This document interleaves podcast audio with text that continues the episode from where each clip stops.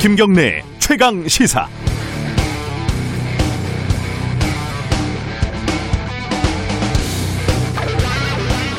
음모론은 유서도 깊지만 꽤 매력적입니다. 이 달나라에 아폴로 11호가 착륙한 적이 없다는 것부터 박근혜 전 대통령이 세월호 참사 7시간 동안 밖에서 외부에서 미래를 즐겨, 즐겼다. 뭐 이런 것까지 어느 하나 혹하지 않을 게 없습니다. 오세훈 서울시장 후보가 어, 북한 원전 추진 문서 파일명에서 V를 보고 아 이것은 VIP 즉 대통령이라고 생각을 한 것은 그래서 이해가 됩니다. 소망이 사실을 앞선 거죠. 이 작은 사실을 하나 발견하면 흥분한 거고요. 달나라에 꽂힌 어, 성조기가 흔들리면 아 여기는 달이 아니구나. 이 박근혜 전 대통령 일정이 어, 모호하니까 아 누군가를 비밀스럽게 만났구나. 이 부위를 보니까 아 이 대통령이구나. 이 논리 구조가 크게 다르지 않습니다. 물론 서울시장 후보쯤 되는 분이 옆에 상의할 사람도 많았을 텐데 그 누구도 이건 좀 무리다 이렇게 얘기한 사람이 없었다는 건 문제고 만약에 아무한테도 묻지 않고 그냥 SNS에 써버렸다면 더 큰 문제겠죠. 우린 이런 실수를 자주 저지릅니다. 예를 들어서 세월호 AIS 기록에서 이상한 게 있다고 아 이건 누군가 조작한 것이다 이렇게 성급하게 단정한 김어준 류도 있고요. 민경욱 씨 같은 경우에는 무슨 암호를 풀었더니 팔로우더 파티가 나왔다. 이게 개표 부정이다. 문재인 물러나라. 이렇게 주장한 황당한 사례도 있었습니다. 저도 취재를 할 때 그런 실수들을 많이 합니다. 그래도 오세훈 후보는 V가 VIP가 아니라 문서 이름에 흔히, 흔히 붙이는 버전이라는 반박을 듣고 유감의 뜻을 밝혔습니다. 아닌 건 아닌 거니까요. 그런데 세월호 항적 조작을 외치고 개표 부정을 부지, 부르짖었던 김어준 류, 민경, 민경욱 류는 왜 아무 사과도 하지 않는지 그것도 참 미스테리합니다. 2월 3일 수요일 김경래 최강시사 시작합니다.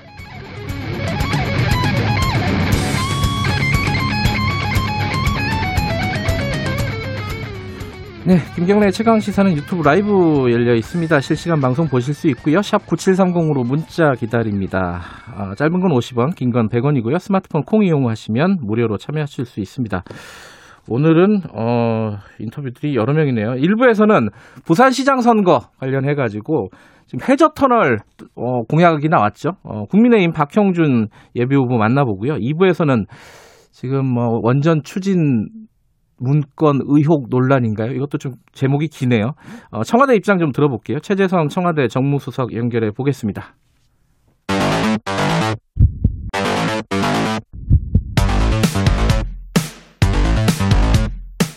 오늘 아침 가장 뜨거운 뉴스 뉴스 언박싱 네, 뉴스 언박싱 민동기 기자 나와 계십니다. 안녕하세요. 안녕하십니까. 김민아 시사평론가 나와 계십니다. 안녕하십니까. 안녕하세요. 어렸을 때 외화 시리즈 중에 V라고 있었습니다. V. 네. 외계인은 VIP, VIP 외계인이었다. 그리고 우리 어렸을 때 만화 영화 중에 태권 V라고 있었습니다. 예. 아 정말 무시무시하죠. 태권도를 할 줄 아는 VIP. 아 V 어 이, 드라마 미국 드라마 V는 빅토리였나요? 뭐 기억도 안 나네. 어. 모르겠어요. 저는 외계인이 무서운 기억밖에 없습니다. 그쥐 먹는 외계인. 아, 뭐부터 해볼까요? 원전 문건은 조금 이따 다루도록 하고, 이게 좋은 소식이라고 해야겠죠. 일단은 그 이란 쪽에서 억류가 된 한, 그 한국 선박이 있지 않았습니까? 여기 네. 선원들은 일단 어, 억류에서 해제가 됐다고요? 네, 억류에서 해제가 됐고요. 예. 다만 선박하고 선장은 이란 현지에 남은 것으로 지금 선장이 남았군요. 그렇습니다. 음, 한국 외교부 측도 이 같은 사실을 확인을 했는데요. 네. 다만 선원들이 언제 석방이 돼서 귀국을 하는지 네. 그리고 이란과 한국 정부가 어떤 합의를 했는지 등이 구체적인 내용은 공개되지 않았습니다. 음, 지금 그러면은 뭔가 협상 같은 것들이 잘 이루어지고 있다고 보면 되는 건가요? 뭐 무슨 돈 문제가 좀 걸려 있고 이랬었잖아요.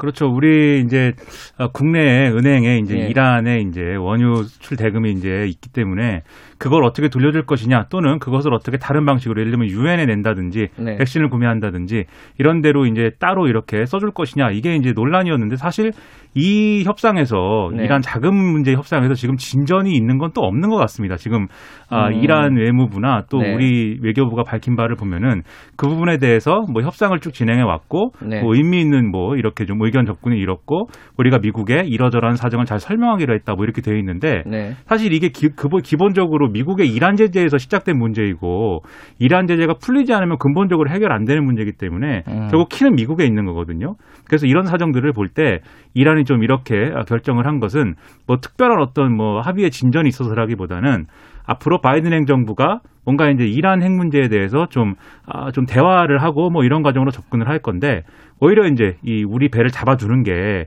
그 과정에 걸림돌이 될 수 있다. 이런 음. 판단을 한 것이 아닐까. 이렇게 좀 음. 추정이 나오고 있습니다. 알겠습니다. 어, 협상이 빨리 이루어져서 이제 선박도 해- 문제도 해결이 돼야겠죠. 선장도 마찬가지고요. 지금 뉴스가 큰 뉴스가 두 가지가 있는데 뭐부터 해야 되나? 이게 일단은 재난지원금 얘기가 어제 이낙연 대표 교섭단체 연설에서 나왔잖아요. 네. 그게 하나가 있고 그다음에 북한 원전 추진 의혹이라고 해야 되나요? 그게 하나가 있습니다. 뭐가 더 중요한 거라고 보세요? 모든 뉴스가 다 중요하죠. 알겠습니다. 먹고 사는 얘기부터 해보죠. 그 이낙연 대표가 이게 선별이냐 보편이냐 항상 이게 재난지원금 줄 때마다 이 논란이었는데 둘 다 하겠다 이런 거예요 지금? 그러니까 1차는 보편이었고요. 예. 2, 3차는 선별이었잖아요. 그렇죠. 어, 이제 이낙연 지금 더불어민주당 대표가 어제 국회에서 한 연설을 보면 그 동시에 이제 추진을 하겠다. 어 그러면 일정 정도 똑같은 어떤 돈을 나눠주기도 하고 그리고 집중해가지고 피해 보상도 하고 뭐 이런 차원인가요? 그만큼 이제 액수가 많이 늘어난다는 거고 어. 정부 재정 부담이 된다는 건데요. 예. 일단 정확한 워딩은 이렇습니다. 4차 재난지원금 지급을 위해서 늦지 않게 충분한 규모의 추경을 편성하도록 하겠다. 음, 음. 이렇게 얘기를 했는데 네. 이게 이낙연 대표가 그 전까지는요. 네. 어, 국민 재난지원금 지급론에 대해서 방역에 집중할 때다 이렇게 좀 부정적인 입장을 밝혔고 네. 그보다 더 전에는 이재명 지사가 그 모든 경기도민에게 지역화폐로 재난지원금을 지급하기로 하지 않았습니까? 네. 이걸 또 비판을 했었거든요. 입장이 좀 바뀌었어요. 왜 바뀌었다고 봐야 되나요 이거는? 첫째는 이제 아무래도 당 대표 임기, 임기랄까, 이제 당 대표 임기는 아니고, 당 대표는 이제 그만둬야 될 시점이 다가오는 이제 그렇죠. 상황이기 때문에, 음. 대권 주자로서 아젠다를 던졌다라는 차원이 있습니다. 그래서 이게 음. 지금은 재난지원금 얘기를 했지만 사실 어제 밝힌 것 중에 이제 이른바 신복지부상 뭐 음. 이게 있거든요. 그래서 네. 뭐 국민생활기준 20, 2030 이걸 만들어서 2030년까지 네. 여러모로 우리의 이제 복지제도 이런 것들을 더 이제 업그레이드 시켜야 된다 이런 내용인데 예. 이게 이제 이낙연 어, 대표가 계속 내놓는 스토리가 있습니다. 이 국난 상황이고 음. 이 국난 극복을 위해서는 국민 통합이 필요하고 그것을 위해서 여러 가지 제도라든가 또는 전직 대통령 사면이라든가 뭐 이런 뭐 손실 자영업자 손실 보상이라든가 이런 것이 필요하다 이런 얘기를 하는 거잖아요. 이익 네. 공유제라든지. 네. 근데 그런 차원에서 이제 이 복지제도의 강화를 얘기하면서 마찬가지로 재난지원금이 금액 금액락에서는 제기됐다. 음. 이렇게 보시는 점이 하나가 있어서 당 대표를 그만두기 전에 이렇게 좀 아젠다를 던진다. 음. 이 부분이 하나가 있는 것 같고 두 번째는 아무래도 이제 야당에서 많이 이제 어, 하를 수 있는 얘기 같은데 재보궐 선거를 이제 눈앞에 두고 있기 때문에 지금 음. 방역 이런 여러 가지 방역 조치 때문에 여러 가지로 지금 피해를 보고 있는 국민들에게 뭔가 이제 조치를 취하는 것이 여러모로 이제 아, 좀 어, 의미가 있고 그것이 선거에도 어, 좋은 영향을 줄 것이다라는 판단이 또 있는 거 아닌가 뭐 이런 해석들이 막 나오고 있습니다. 그런데 이 대표 연설이 끝나자마자 어, 홍남기 부총리가 어, 이거 받아들이기 어렵다 이렇게 해버렸어요, 그죠? 정확히 국회 연설 뒤 4시간 만에 4시간. 본인 음. 페이스북에 글을 올렸는데요. 보편하고 선별 지원을 한꺼번에 모두 하겠다는 건 정부로서 받아들이기 어렵다 이렇게 음. 얘기를 했고요. 네. 그러니까 여건이 녹록치 않다 이 얘기를 하고 있는 겁니다. 이게 재정 문제를 계속 언급을 하고 있는 건데요. 그보다 앞서서 지난 1일에는 그 4차 재난지원금 지급을 위한 고위 당정청 회의도 열렸는데 네. 이때에도 홍 부총리가 난, 그 부총리가 난색을 표했다라고 하거든요. 음흠. 근데 동아일보를 보니까 오늘 좀 재밌는 기사가 있더라고요. 뭐, 뭐예요? 홍남기 부총리가 지금까지 여당하고 많이 부딪혔다. 이번이 어. 열 번째다. 뭐, 그 무슨 지- 지난 지원금 얘기 나올 때마다 얘기 그러니까 뭐 2019년 부딪혔죠. 신용카드 소득공제 폐지부터 시작을 해가지고요. 아, 거기 거기 거기까지 거슬러 올라가네. 그러니까 여당하고 음. 여덟 번 부딪혀서 여덟 번 모두 물러났는데 아하. 올해 들어서만 벌, 벌써 손실보상제하고 이번에 합치면 음흠. 모두 열 번째 부딪혔다. 이렇게 보도를 하고 있습니다. 아, 이게 항상 같은 패턴으로 진행이 돼가지고 전혀 그렇죠. 놀라운 일은 아니지만은 좀 이게 어떻게 봐야 되나 좀 어떻게 보세요 이거는? 일단 뭐 부딪히고 나서 이제 아, 뭐 이렇게 하면 어 나중에 다시 이제 뭐 그만둔다고도 하고 그러다가 재신임이 되고 뭐 이런 과정을 계속 밟아왔기 때문에 네. 그리고 결국은 이제 아, 정, 정부 여당이 또 여당이 이제 추진하자고 한 대로 뭐 결론이 나지 않았습니까? 네. 그래서 이제 언론은 어, 그 공무원들이 붙인 별명이 있는 것인지 아니면 언론이 붙인 별명인지 는 모르지만 뭐 홍두사미, 뭐 홍백기, 뭐 이렇게 홍백기. 네, 100개를 들었다 해서 뭐 이런 네. 얘기까지 이제 인용을 해서 보도를 하고 있는데 이번에도 뭐 비슷한 패턴이 되지 않을까 이렇게들 예상을 하는 모양입니다. 이제 그건 이제 끝까지 두고 봐야겠죠. 예. 근데 아무래도 이제 재정 당국의 수장이기 때문에 재정은 화수분이 아니다. 이 얘기가 뭐 아주 틀린 얘기는 아닙니다, 사실. 그럼요. 음. 그래서 그래서 사실 일각에서 나오는 지적이 우리가 재난지원금을 뭐 한 번 주고 말 게 아니라 사실 이런 뭐 코로나 19가 뭐 사실 곧 이제 끝나겠지만, 네, 뭐 올해 지나면 끝나겠지만 네. 앞으로 또 뭐가 올지 모르는 거지 않습니까? 코로나 20이 올 수도 있고 21이 올 수도 있고 모르는 거니까 사실 이렇게 재난지원금을 그때그때 일회적으로 논의하기보다는 여러 가지 좀 재난지원금을 바로 지급할 수 있는 체계를 갖추는 게 더 필요하다. 그러기 위해서는 이제 보편적인 증세라든지 이런 걸 네. 포함해서 재원을 만드는 논의까지도 정치권이 가야 되는데 사실 좀 지금 표면적인 얘기만 하면서 홍남기 부총리가 뭐 들이받았다 뭐 이런 얘기에만 또 신경 쓰고 있는 게 아니냐는 지적 도 있거든요. 그래서 이런 부분은 아쉬운 부분입니다. 그 정세균 총리하고 이낙연 대표도 약간 결이 다르잖아요, 지금 얘기가. 그죠? 조금 벌어지고 있는 것 같아요. 음. 정세균 총리도 이게 선별하고 보편을 동시에 지급하는 거에 대해서는 굉장히 음. 신중한 입장이거든요. 예. 어, 그동안은 이 정세균 총리가 4차 재난지원금 불가피성을 밝혀오긴 했는데 네. 여러 가지 뭐 지금 4차 지원금, 재난지원금의 지급 규모라든가 네. 구체적인 방법 등에 대해서는 뭐 당정 간 의견뿐만 아니라 정세균 총리도 약간 이견을 달, 좀 의견을 달리하고 있기 때문에 이거 좀 쉽지 않을 것 같습니다. 정리가 좀 필요한 사안이네요. 그죠? 조금 있다가 어, 청와대 정무수석 연결을 하는데 어, 그때 좀 여쭤보죠. 정리를 어떻게 할 것인지. 정리가 필요한데 예. 지금 뭐 당정 간의 갈등뿐만이 아니라 소위 말하는 대권 주자들의 입장 뭐 이렇게 돼갖고도 음. 또 갈리기 때문에 그렇죠. 참 교통 정리 그 어렵습니다. 부분은 청와대에서 정리하기 어렵죠. 그렇죠. 그죠? 그렇죠. 당, 당정은 또뭐 정리할 수 있을지 모르겠지만은. 알겠습니다. 다음 얘기로 넘어가죠. 원전 문건. 어, 이게 저 어제 가장 뉴스가 많이 됐던 거는 정의용 외교부 장관 후보자였습니다. 이, 그, 북한에 전달했다고 하는 USB에 없다. 이렇게 좀 명시적으로 얘기했어요. 그죠?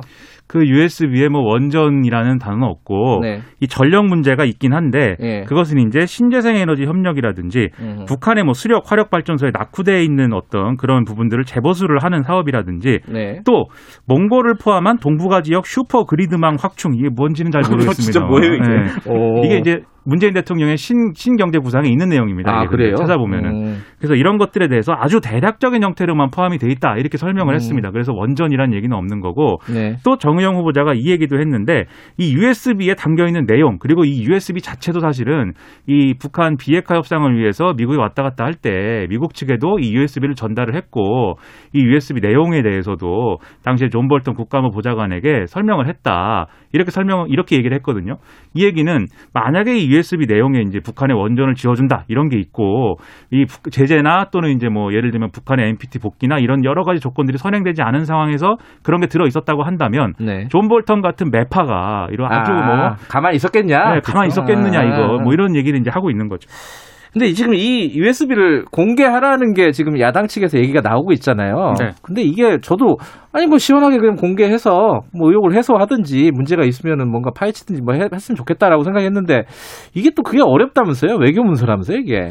그렇죠. 그리고 일단 외교 문서인데다가 이게 네. 공개를 하게 되면 외교적 파장이 일단 음. 염려가 되고요. 네. 그리고 북한을 비롯한 관련국도 자극을 할 수가 있고 예. 또 하나는 이제 정치적으로 좀 판단을 했던 것 같아요. 네. 야당의 의혹 제기에 끌려다닐 수 있다. 음. 그래서 공개에 대해서는 굉장히 청와대가 부정적인데 네. 근데 가능성은 또 열어놨습니다. 네. 조금 뒤에 인터뷰하실 최재성 수석이 예. 어제 라디오 인터뷰에서 야당도 명운을 걸어야 하는 사안이다. 음. 그러니까 야당이 책임을 지겠다고 약속을 하면 공개 여부를 검토할 수 있다 이렇게 얘기를 했는데 그럼 도대체 그 책임이 뭐냐 이게 또 음. 궁금한 거 아니겠습니까? 예.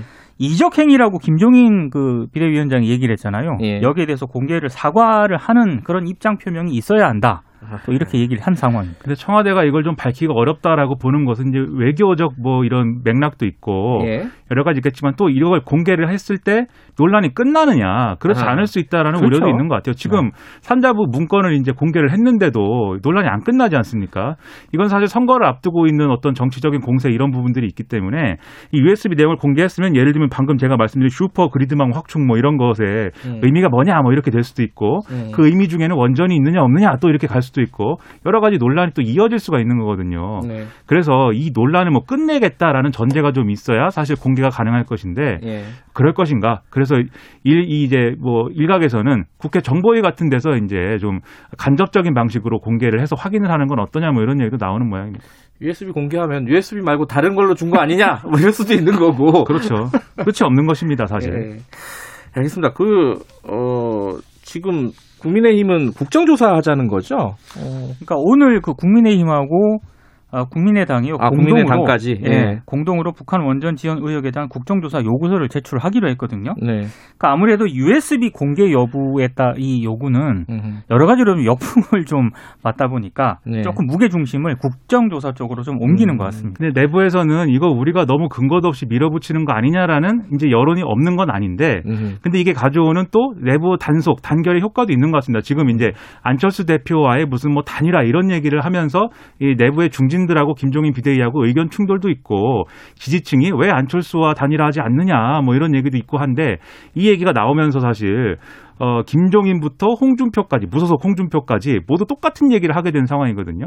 이런 좋은 효과도 있어서 뭐 당분간은 좀 더 얘기하지 않을까 평론가는 그렇게 생각을 또 합니다. 네. 어제 김수민 평론가는 어, 이런 어떤 북한 이슈에 묻혀가지고 사실 정작 중요한 어, 이제 한수원 뭐 이사회가 미리 이제 어, 결론이 정해졌다든가 이런 의혹들은 다 묻혀버린 게 아니냐. 그러니까 월성 원전 의혹 음. 제기가 완전히 묻혀버려가지고요. 부- 북한 얘기밖에 안 남았다. 전략적으로 좋은 선택을 한 건지는 모르겠습니다. 어, 알겠습니다. 어, 오세훈 전 시장의 부인은 생략하도록 하겠습니다. 아까 많이 했으니까요.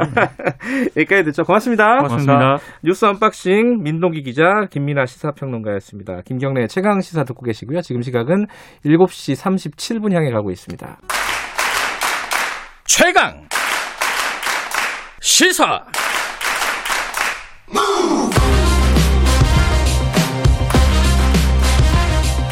지금 여러분께서는 김경래 기자의 최강 시사를 듣고 계십니다. 네, 부산시장 선거 얘기 좀 해보겠습니다. 저희들 최강 시사는 전국 방송이기 때문에 네, 부산시장 선거 얘기도 중요하게 다뤄야 됩니다. 자, 부산이 뭐 야당이 압도적으로 이기는 거 아니냐 싶었는데 약간 분위기가 달라졌다는 얘기도 있고요.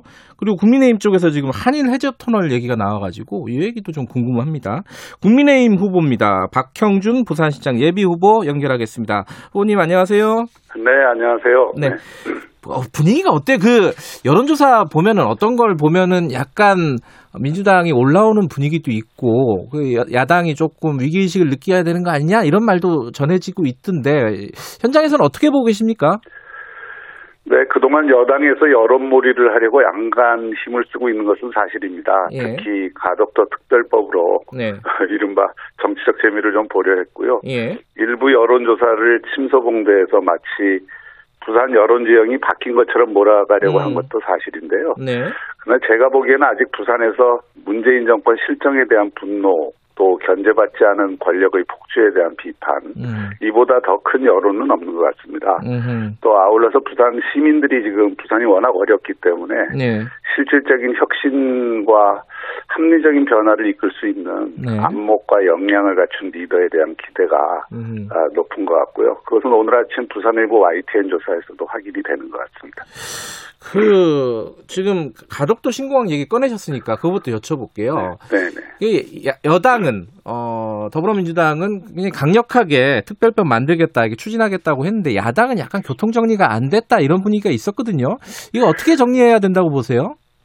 어, 그것은 이제 그동안 어, 국민의힘 내에서도 영남권 내의 의견들이 좀 다르기 달랐죠. 때문에 예. 그렇게 예, 보이는 측면이 있는데 네. 어, 그 점이 이번 어, 부산에서의 비대위를 통해서 정리를 했다고 생각을 합니다. 네. 어, 이 가덕도 공항 문제에 대해서 수도권에서 특히 또 다른 지역에서 오해가 있는 것 중에 하나는 네. 어, 이 공항이 단순히 이게 여객 공항이 아닙니다. 예. 이 국제 물류 허브 공항을 만들겠다는 거고요. 네. 앞으로 항공 물류가 대세인데 98%의 항공 물류가 지금 수도권에 집중돼 있고 네. 인천공항은 다섯 번째 활주로를 지금 만들려고 하거든요. 네. 그래서 부산이 부산의 국제 국제 물류 허브 공항을 하나 더 두는 것이 대한민국 경쟁력에도 도움이 되고 음흠. 부산을 비롯한 남부권 전체의 지역 발전에도 큰 힘이 됩니다.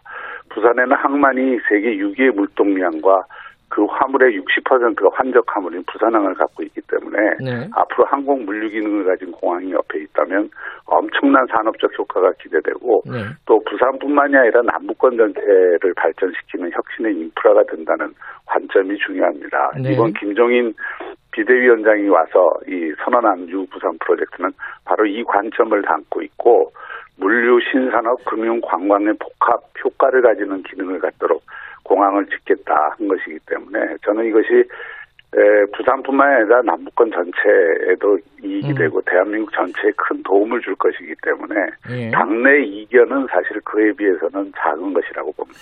그 김영춘 후보 더불어민주당 후보를 저희들이 인터뷰할 때 그런 얘기를 하더라고요. 이 가덕도 신공항 같은 경우에는 부산에 명운이 걸려 있는 문제이기 때문에 힘 있는 여당이 어, 신속하게 추진할 수 있게 해달라 이런 얘기를 했단 말이죠. 여기에 대해서는 어떻게 생각하세요?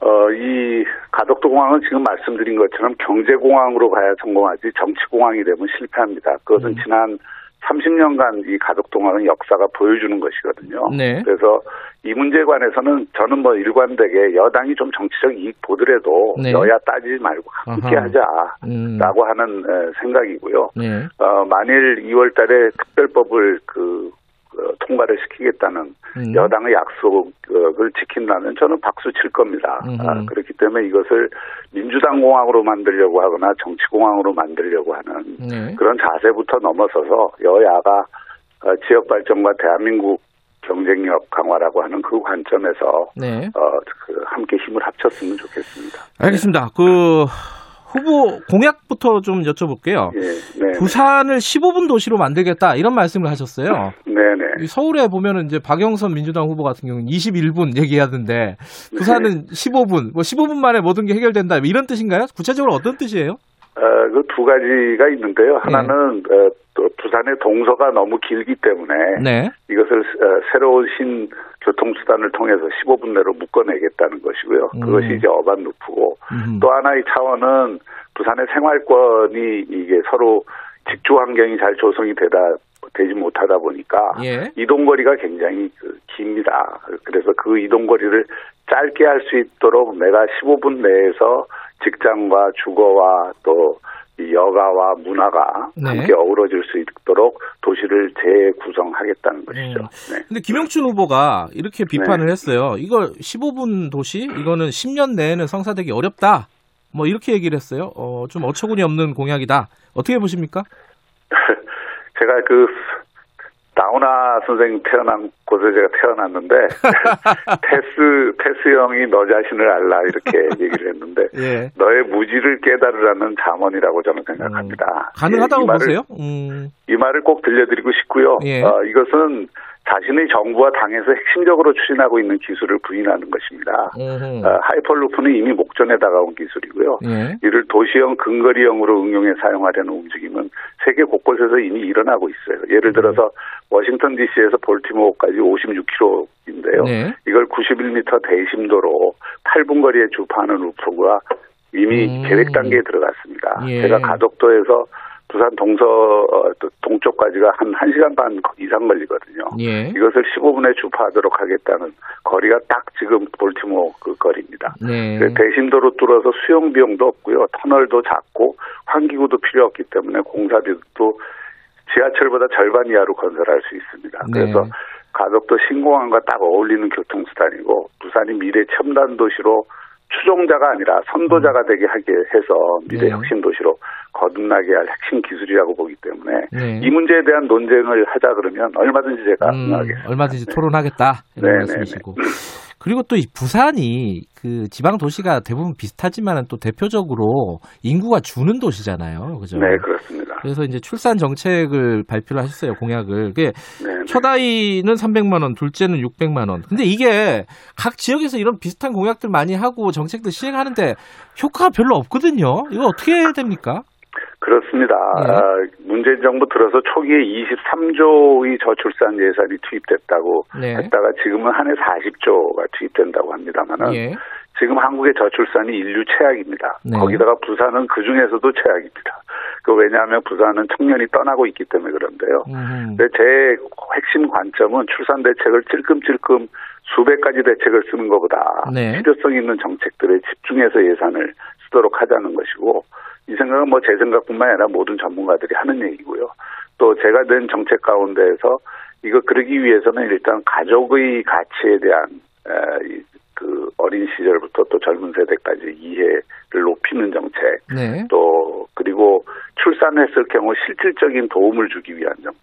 그, 네. 그 일- 일환이 이번에 이제 출산을 하게 되면 첫째 아이는 300만 원까지, 둘째 음. 아이는 600만 원까지 지원을 해서 이게 이제 전국에서는 좀 제일 많이 지원을 하는 음. 수준이거든요. 네. 그래서 그런 것이 뭐 핵심이라기보다는 그런 것들 그 이전에는 찔끔찔끔 지원을 하다 보니까 음. 이게 제대로 이렇게 유인이 되지 않는데 네. 에, 이런 부분들을 좀 적극적 지원을 해야 되고 그 중에 하나가 이 신혼을 그 꾸려서 어, 부산에서 5년 정도 살 에, 예. 그 부부들에게는 2억 원까지 무이자로 주거자금 대출을 지원해 어, 준다. 2억 원을 무이자로요? 오. 네네네. 그거는 이미 어, 여러 가지 방안들을 다 강구해서 현실성이 있다는 음. 것이 확인돼 있고 또 여러 이 금융기관하고도 협의를 끝낸 상황입니다. 그래요? 네. 그 재정적인 여력 같은 것들은 충분한가요? 그거는 이자를 네. 그러니까 이 은행이 정책 금리로 이 그 어, 대출을 해주고 네. 그 금리가 한 1.5% 정도 내외로 예상이 되기 때문에 예. 그것을 부산시가 부담을 하는 것인데 음. 그 부담금은 크게 어, 크지 않다고 생각합니다. 지금 신혼부부가 음. 그 결혼하는 어, 숫자를 보면 네. 1년에 한 몇백억 수- 수준의 지원이 예. 있으면 된다고 생각합니다. 네. 어제 그 한일 해저 터널이 좀 논란이 있었습니다. 이게 네네네. 이게 현실성 있는 거냐? 뭐 해저 터널을 뚫는다는 게 이게 왜냐면은 어 우리한테는 크게 도움이 안 된다. 일본한테 오히려 도움이 되는 거지 않느냐. 이게 여당 측에서 이게 바- 비판의 어떤 주요 근거거든요. 어떻게 보세요, 이거는? 이 한일 해저 터널도 30년 된 사안입니다. 예. 이 부산, 일본 양쪽에서 이건 논의가 많이 됐던 사안이고요. 네. 어, 찬반 논의도 이 장단점이 다 드러나 있는 사안입니다. 네. 그래서 어느 한 가지를 침소봉대할 수는 없다고 생각하고요. 예. 어, 뭐 예를 들어서 일본의 대륙 진출에 기지화된다 이런 얘기들은 좀 옛날 얘기고요. 음. 어, 저는 뭐 이 문제에 대해서는 지금 어, 분명한 공론화 과정이 필요하다고 생각합니다. 음. 아, 그, 그 공론화 과정이라는 것은 에, 부산 시민들과 전문가들이 모두 참여를 해서 네. 이 문제에 대해서 모든 걸 드러내놓고 일정한 수기 기간을 거쳐서 공론화 과정을 음. 통해서 어, 그 시의 에, 입장을 정하는 것이 맞다고 보고요. 음, 네. 이게 왜냐하면 아주 예민한 정치적 사안이 개입돼 있기 때문에 네. 에, 함부로 결정하기가 어려운 어, 음. 것이고요. 어, 이 문제를 다만 민주당이 이 반일 감정에 편승해서 또 이렇게 정치적 공격의 소재로 삼는 것은 저는 바람직하지 않다고 보고요. 예. 어, 이 문제에 대해서도 어, 지역 발전 또 그리고 남북권과 이 아시 어, 동 동북아시아 경제 공동체를 어떻게 꾸려갈 것인가, 그다음 에 음. 한일 관계를 장기적으로 어떤 식으로 가져갈 건가에 대한 큰 관점 하에서 네. 지역 발전에 도움이 되느냐 안 되느냐 이걸 놓고 어, 구체적인 또 전문적인 논의에 들어가야 된다고 생각합니다. 그러면 지금 어 박형준 후보께서는 이 해저 터널은 다 한다 이렇게 결정한 게 아니라 앞으로 좀 논의해 보자 이런 취지라고 보시는 거예요? 이번 김종인 위원장의 정확한 발언도 예. 이 한일 해저 터널을 검토하겠다라고 되어 있습니다. 검토하겠다. 예, 예, 예. 아. 그래서 김종인 위원장이 이것을 뭐 바로 하자 이런 입장으로 예. 발표를 한 것은 아니고요. 공항이 생기니까 예. 그와 연관된 여러 부가가치를 낼 수 있는 수단들을 적극적으로 강구해야 된다는 차원에서 나온 예. 이야기이기 때문에 어- 얼마든지 공론화 과정을 거칠 수 있다고 생각합니다. 알겠습니다. 그 현안도 좀 여쭤볼게요. 북한의 네네. 원전 건설 추진하겠다 뭐 이런 문건이 산자부에서 발견됐잖아요. 예. 근데 이게 어 문건은 공개가 됐고 청와대는 청와대하고는 관련이 없다. 산자부 그 직원의 개인적인 어떤 아이디어다. 근데 여기에 이제 USB를 공개하라. 지금 야당이 이렇게 주장하고 있는데 이건 외교 문서라서 안 된다.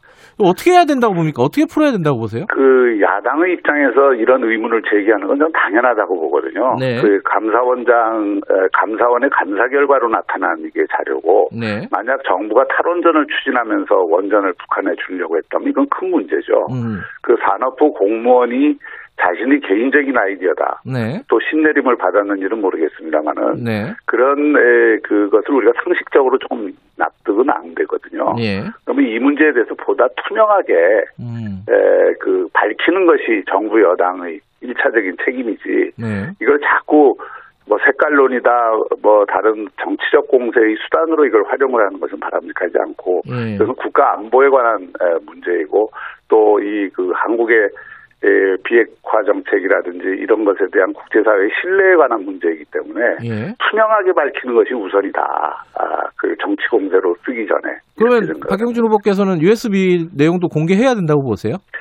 USB, 아니 그것은 정부가 여러 가지 그 음. 어, 안보 차원에서 고려해야 될 점이 있다면 예. 적어도 공개할 수 있는 수준에서 이- 이것은 다 공개를 해야 된다고 생각을 합니다. 음. 네. 근데 공개했는데 만약에 뭐가 아무것도 없다. 그럼 어떻게 해야 되는 거예요? 야당은 네. 국민들이 의문을 갖고 있는 문제를 얼마든지 제기할 수 있는 겁니다. 음. 어, 그것을 지금 야당이 공개를 하라고 얘기를 하는 것이지 뭐 네. 그것에 대해서 확정적인 답, 그 어, 결론을 가지고 지금 공세를 피는 것은 아니잖아요. 예. 그러니까 그런 문제들에 대해서 지금 국민들이 대부분 국민 그리고 지금 나와 있는 여러 가지 정황들이 의구심을 갖기에 충분한 정황들이 음. 계속 나오고 있으니까 네. 그 문제에 대해서는 정부 여당이 투명하게 설명할 책임이 우선이다. 저는 이렇게 생각합니다.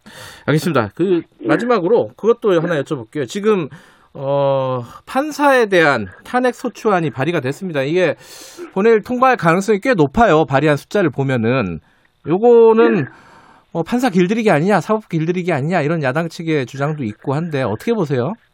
당연히 사법부 길들이기 차원이죠. 이것이 판사가 사표를 제출했는데 사표를 못 제출하게 하고 탄핵 가겠다는 거 아닙니까? 그것도 네.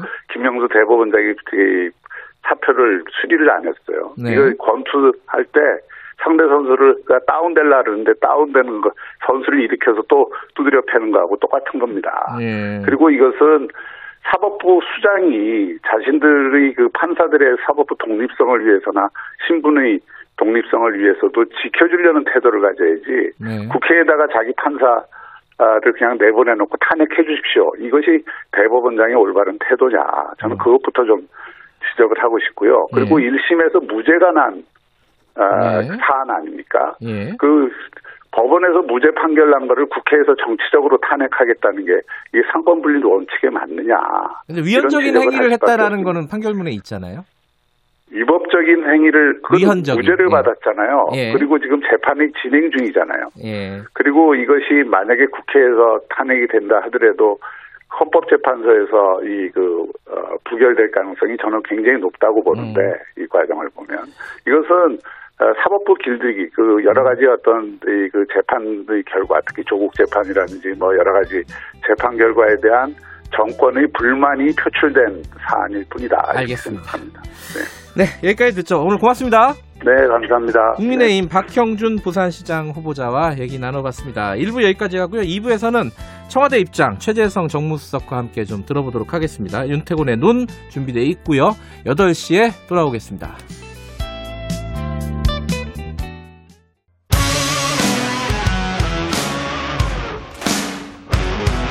탐사보도 전문 기자 김경래 최강 시사.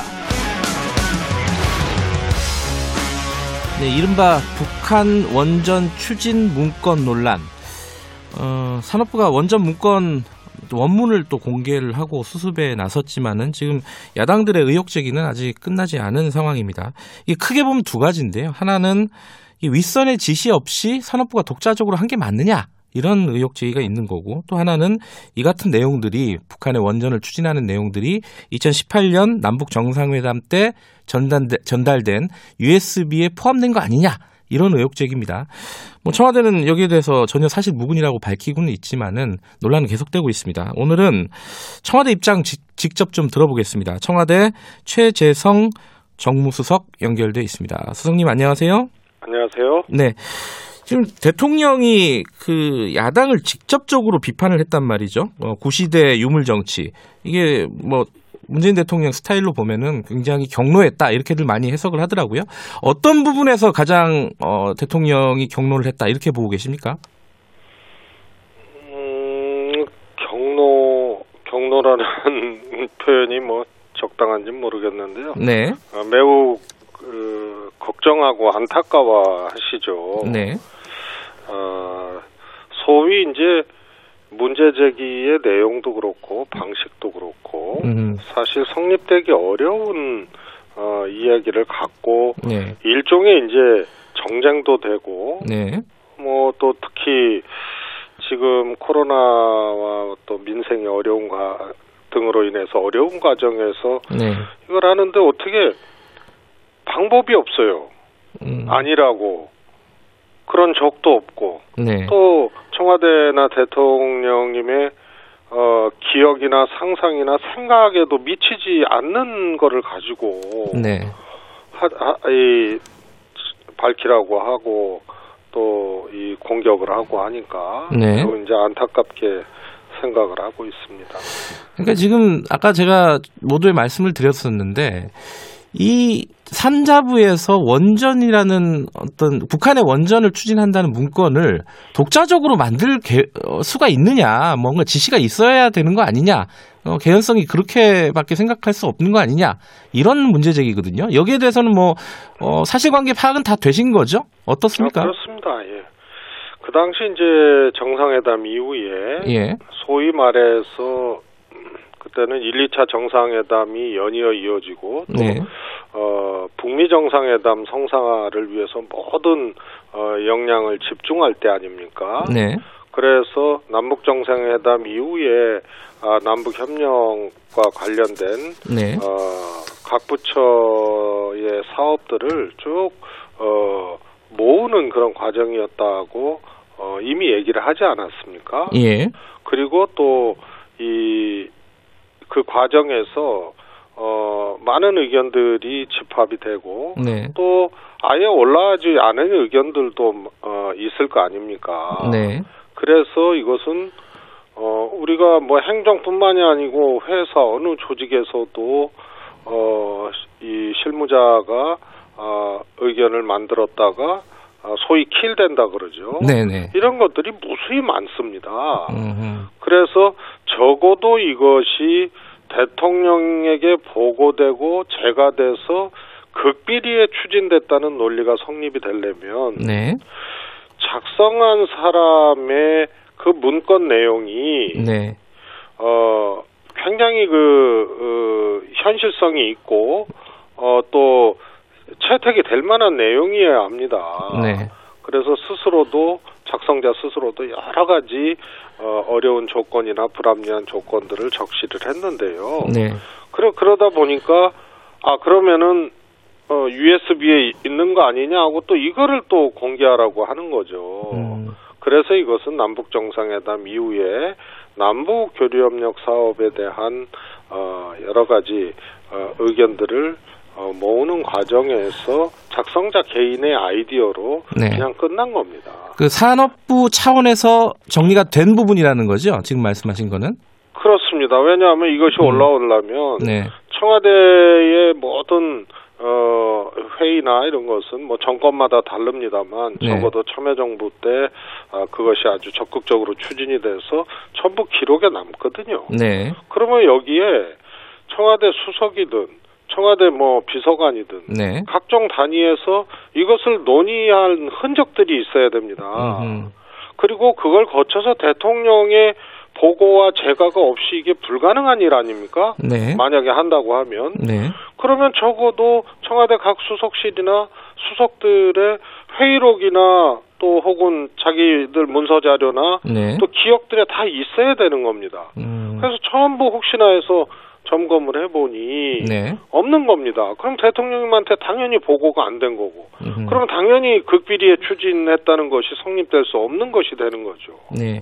그러면은 그 산자부 그 북한 원전 추진 문건이라는 게 청와대 관계자들에게 송부된 일도 없다. 이렇게 보면 되는 건가요? 그렇습니다. 음. 그 오죽했으면 혹시 사적으로라도 또 누가 한 거 아니냐 그래서 네. 뭐 저부터도 개인 메일 뭐 저는 그때 청와대 근무 안 했습니다만 네. 메일도 전부 다 아. 지금 개인적으로들 보고 있습니다. 예. 아, 그 메일까지 확인해 본 결과 어, 이 문서 문건이 청와대 관계자에게 송부된 일은 없다. 이걸 확인하셨다는 음, 거고요. 그렇습니다. 예. 어, 그래서 혹시 메일로 와서 와서 이게 또 뭐 누구에게 송부된 것이 없나 이런 것을 뭐 사람마다 격차는 있습니다만 저 같은 경우는 뭐 당연히 이제 없는 거고요. 예. 그리고 또 이것이 중요한 것은 회의록이나 네, 네. 또 어, 청와대 컴퓨터나 또 뭐 산업비서관 뭐 이런데 어, 이제 자료들이 있거든요. 예. 이런데 이제 또 존재하고 있는지 회의한 흔적이 있는지 네. 이런 것이 이제 전부 기록이 되기 때문에 네. 없습니다 회의 흔적. 근데 지금 야당 쪽의 인사들은 어, 대통령이 직접 사실관계를 바- 밝혀달라. 이 뭐 예컨대 오세훈 전 시장 같은 경우에는 뭐 V를 VIP다 뭐 이렇게 했던 뭐 해프닝도 있긴 있었는데 어쨌든 본질은 이 문서를 보고 받았는지 여부를 대통령이 직접 밝혀달라 이렇게 요구를 한단 말이죠. 요건 어떻게 보십니까? 세- 이 이제 뭐 대통령께서 야당을 직접 적시해서 어제 하신 말씀은 아니지만 네. 민생이 어려운 상황에서 대립을 부추기며 정치 후퇴시켜서는 안 된다. 네. 이렇게 말씀을 하셨잖아요. 네. 그러면은 제가 지금 드린 이 말씀을 예. 대통령께서 똑같이 해야 됩니까? 알겠습니다. 청와대는 정무수석도 있고요. 네. 또, 어, 이, 이 수석비서관들도 있고, 또 대통령께서 이렇게, 어, 애둘러서 얘기하신 것을 아, 강하게 아, 야당에 대해서 어, 지적한 것이다라는 해석들을 하지 않습니까? 네. 그러면 아니다라는 어, 이야기는 이야기를 전제로 또 이런 어, 말씀을 하실 수 있는 거 아닙니까? 네. 그리고 제가 지금 드리는 말씀도 예. 이게 저 개인적인 어떤 이, 이 얘기로 어, 드릴 수는 없는 거 아닙니까? 네. 지금 어제 보니까 정의용 외교부 장관 후보자가 그 북한에 전달된 USB와 똑같은 게 어, 미국의 볼턴에게 전달이 됐다 이렇게 얘기를 했어요. 그리고 그 안에는 원전 내용이 없다. 그렇게 밝혔는데도 USB 내용을 공개하라는 요구, 야당의 요구가 있습니다. 여기에 대해서 어제 인터뷰하실 때 책임지면은 야당이 책임질 거면은 검토해 보겠다고 했는데 어떤 책임을 말씀하시는 걸까요? 어, 우선 이런 겁니다. 예. 작성자도 현실적으로 불가능하다는 문건을 네. 청와대에서 논의하고 극비리에 추진했다는 그 주장인데요. 네. 따라서 그거는 성립 불가능한 주장 아닙니까? 예. 또 야당은 그 불가능한 주장을 하면서 공개가 불가능한 정상 간 주고받은 USB를 공개하라는 음. 또 성립 불가능한 요구를 하고 있는 겁니다. 네. 그래서 여기에는 그러면 아무 국가나 국민의 피해가 없으면 왜 공개 안 합니까? 음. 다른 모든 나라들도 어, 이런 정상 간의 어, 대화라든가 정상 간의 어, 또 주고받은 거라든가 이런 거는 일정 기간이 지난 다음에 그 뭐 여러 가지 예, 요건에 의해서 공개를 한- 하는 거 아닙니까? 네. 그런데 지금 현재 대통령이 재임 중에 일어났던 일을 정상 간의 문제를 공개하라고 하는데 성립되기 어려운 논리로 주장을 하는 거예요. 그러면 아무 피해가 없으면 왜 공개 안 합니까? 음. 그러나 국익과 또 국민과 외교안보상에 아, 피해가 있고 대한민국을 바라보는 뭐 남북 간의 문제뿐만이 아니고 다른 나라들의 시선과 대한민국에 대한 평가가 있기 때문에 국격이 떨어지는 겁니다. 음. 그래서 공개하지 않고 있는 겁니다. 모든 나라들이. 네. 그러면 적어도 불가능한 주장으로부터 시작해서 이것을 공개하라고까지 몰아세우면 네. 공개하면 피해가 있- 있는데 이게 국민의 피해고 국익의 피해란 말입니다. 네. 그러면은 이거를 주- 공개하라고 주장한 사람이 개인이 아니고 집권하겠다는 공당 아닙니까? 네. 그러면 거기에 상응한 안을 제시를 해- 해서 네. 야, 이 정도 어, 우리가 책임을 갖고 공개를 하라고 하는 거니까 공개해라. 음. 이렇게 해야지 정상 아니냐 이겁니다.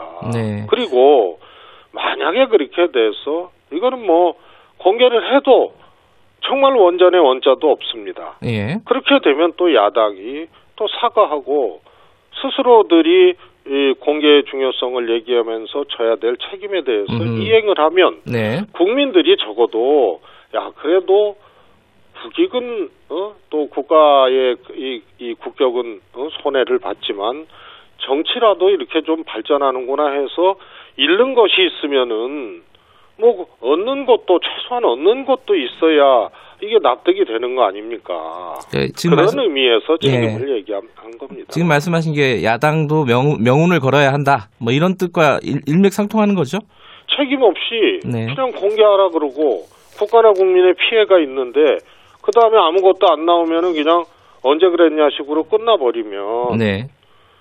이게 이게 그냥 뭐 대통령이 뭐 이렇게 이 손해를 보고 네. 또뭐 청와대나 정부 관계자들이 손해를 보고 끝나는 일이면 네. 또 피해가 없는 일이면 아무 문제가 없는 것이죠. 거기에 응당한 책임을 가지고 해야 네. 저 개인적 의견이지만 그래야 그래도 검토하고 공개하자고 얘기할 수 있는 명분이 되지 않느냐는 얘기입니다.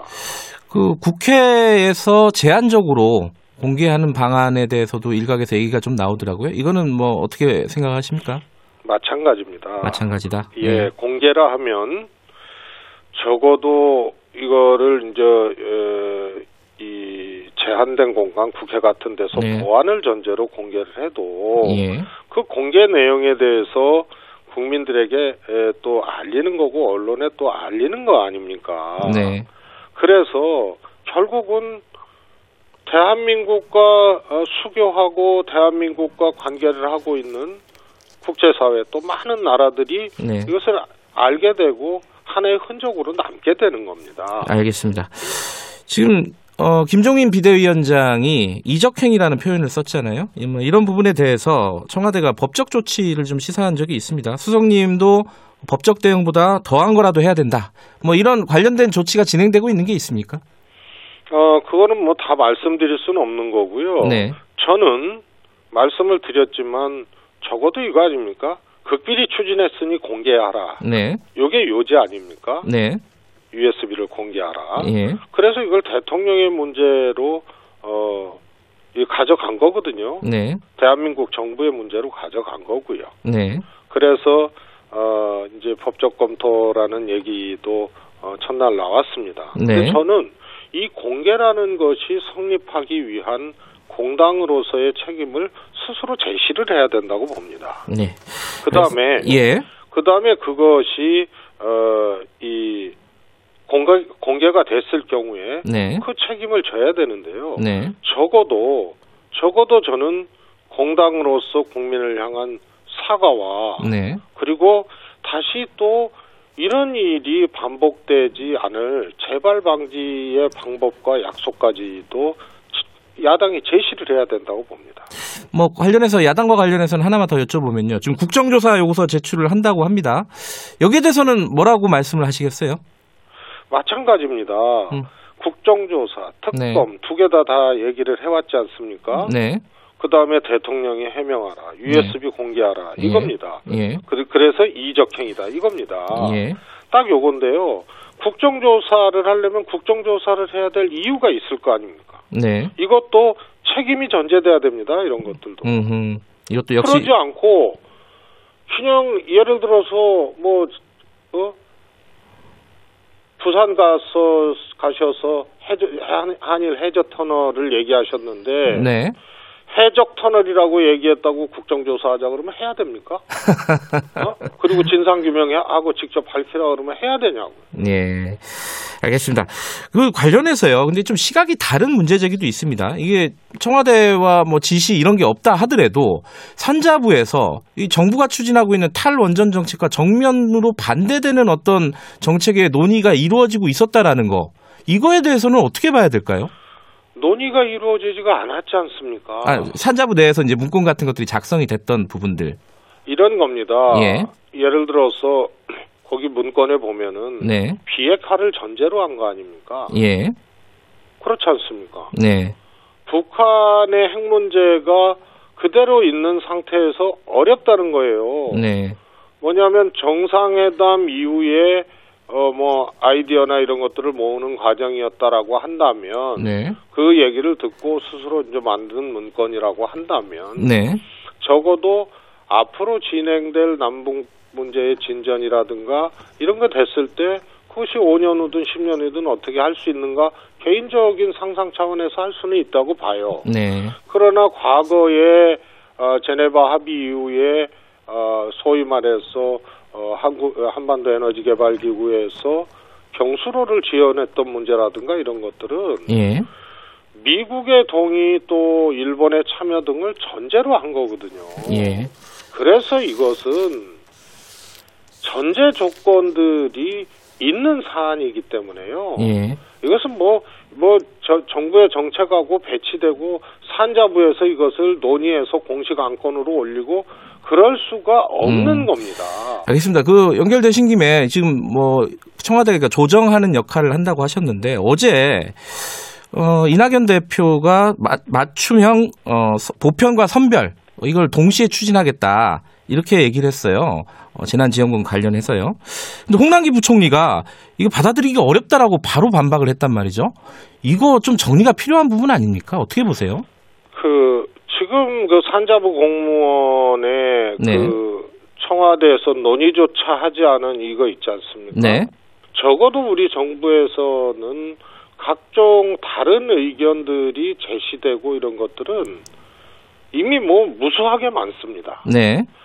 따라서 어제 이낙연 대표의 주장과 예. 또 홍남기 부총리의 주장은 예. 그동안 꼭 당사자 간의 문제가 아니더라도 네. 이견들이 늘 있어 왔어요. 네네. 경제부처하고 네. 당하고 그래서 그것을 또 잘 조율을 해서 1, 2차 또 어, 3차 네. 재난지원금을 또 했지 않습니까? 네. 그때마다 이견들이 있어 왔어요. 다 음. 기억하시겠지만 첫 번째 그 전 국민을 할 것이냐, 50%할 것이냐, 70%할 것이냐. 네.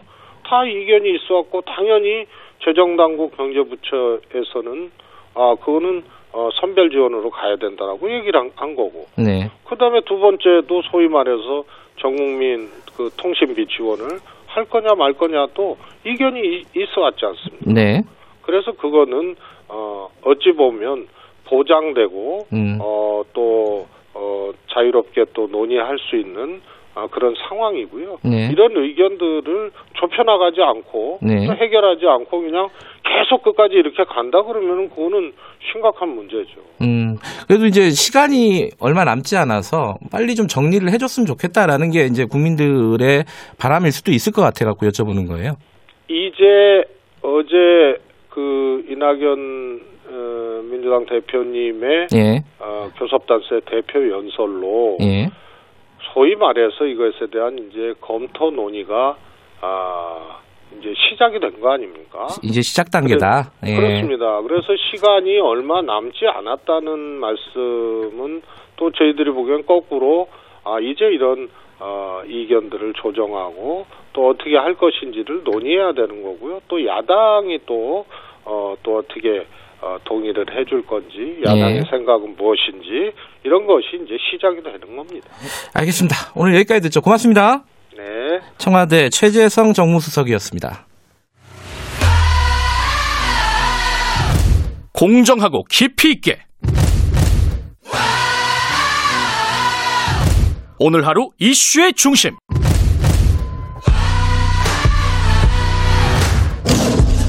김경래의 최강 시사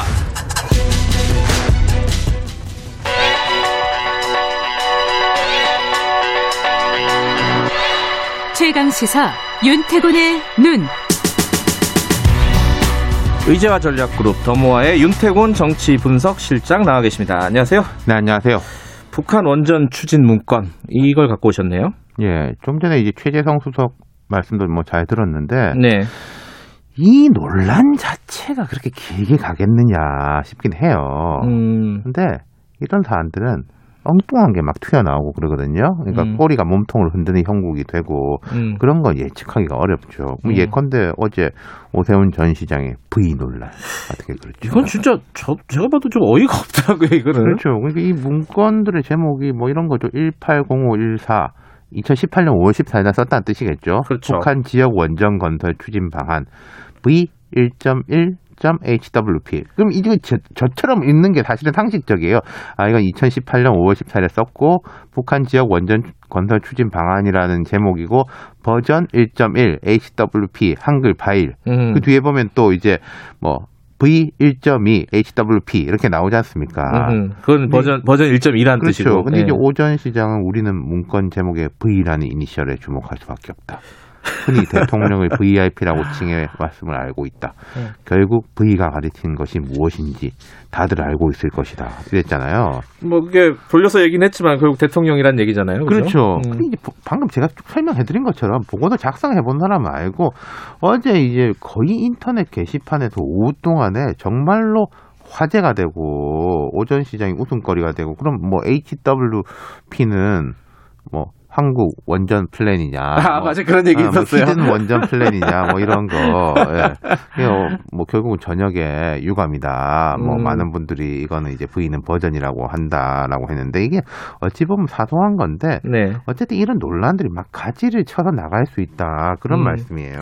어제 그 민주당 이낙연 대표 연설에도 이 얘기가 있었죠. 그렇죠. 그러니까 뭐 요즘 일야당 지도자들이 넘어서는 안 될 선을 넘었다. 음. 정부가 북한의 원전을 극비리에 건설해 주려고 했다면 대통령이 이적 행위를 했다고까지 주장했다. 음. 거짓을 토대로 대통령 향해 이적 행위라고까지 공격했으면 무거운 책임을 지는 것이 당연하다.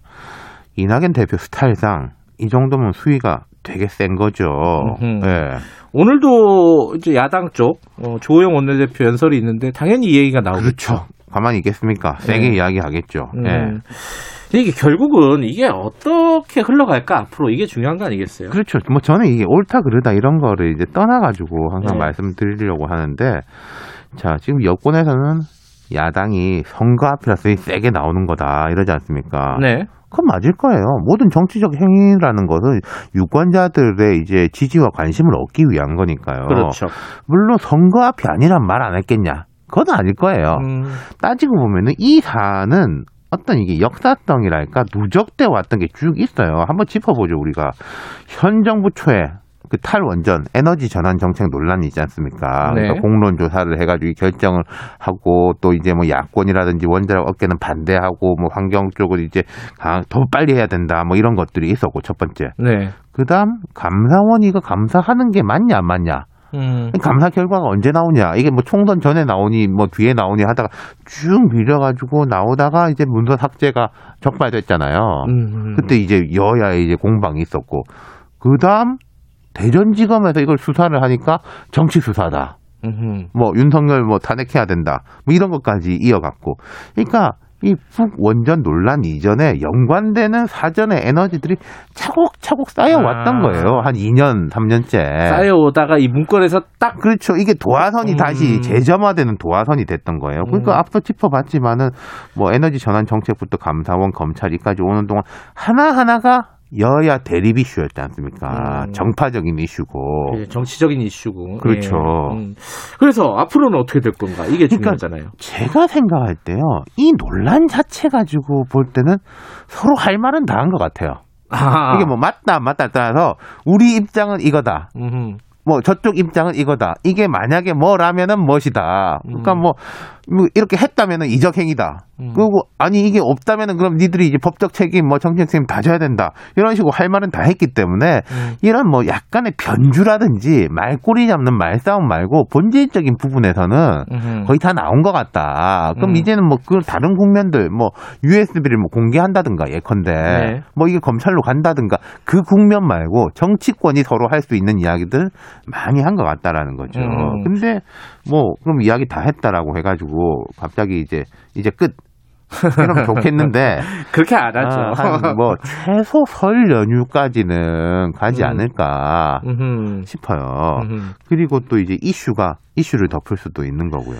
근데 아까 말씀하셨잖아요. 다른 국면으로 갈 수도 있다. 예. 어, 어떤 게 예상이 이게 됩니까? 파생 이슈가 나오면 달라지는 건데 예. 뭐 이제 뭐 법적 정치적 책임을 묻겠다 이게 야당 대표한테 할 소리냐 아마 오늘 주호영 원내대표 이런 이야기 할 걸로 저는 짐작이 됩니다만은 어, 과거에 이런 거가 있었어요. 그 NLL 대화록 논란이 있었죠. 저도 이게 떠오르더라고요. 그렇죠. 그러니까 예. 애초 시작은 남북 정상회담 때 노무현 전 대통령이 NLL 양보 발언을 했다. 뭐 대화록에 다 나와 있다. 뭐 이런 거 아닙니까? 지금 야당이 여당 시절에 그런 네. 이야기를 했었죠. 네.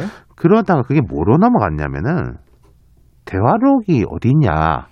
그럼 뭐 음. 어디 그러니까 처음에 그럼 그 당시 여당 인사들은 이 대화록을 어디서 찾았냐 뭐 여기서부터 음. 되다가 이게 실제로 양보라 할 만한 내용은 없었는데 그 대화록을 지금 여당 당시 야당이 아니 우리가 다 정리해가지고 대통령 기록원에 법대로 다 딱 갖다 놨다 그러니까 니들이 책임져야 된다라고 했는데 이 뒤에 가 보니까 대통령 기록원에 없고 국정원에 가 있었단 말이에요.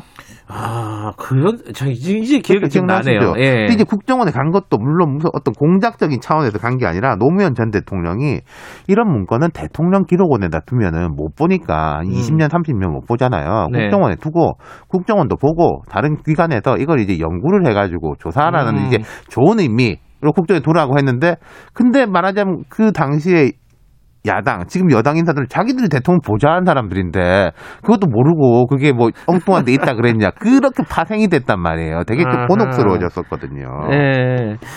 그리고 또 하나 더 예. 검찰로 갈 경우입니다.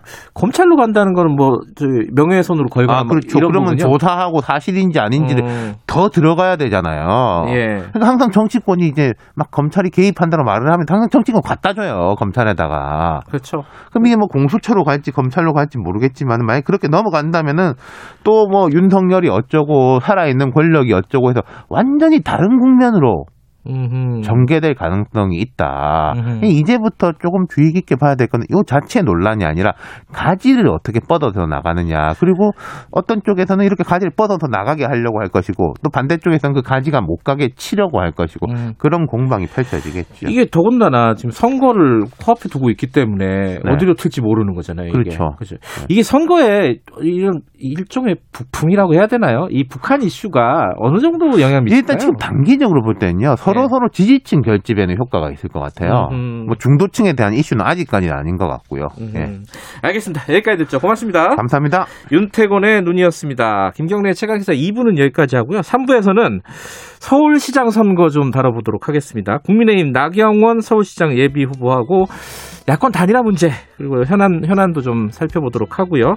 그리고 저희들이 연중 기획 기후가 미래다 지금 매주 하고 있는데 오늘은 환경운동연합 생활- 생활환경국 정미란 국장과 함께 플라스틱 사용 이거 굉장히 큰 문제입니다. 이거 재활용도 잘 안 된다 그러고 어떻게 해야 되는지 얘기를 좀 들어보죠. 일부 지역국에서는 해당 지역 방송 보내드립니다.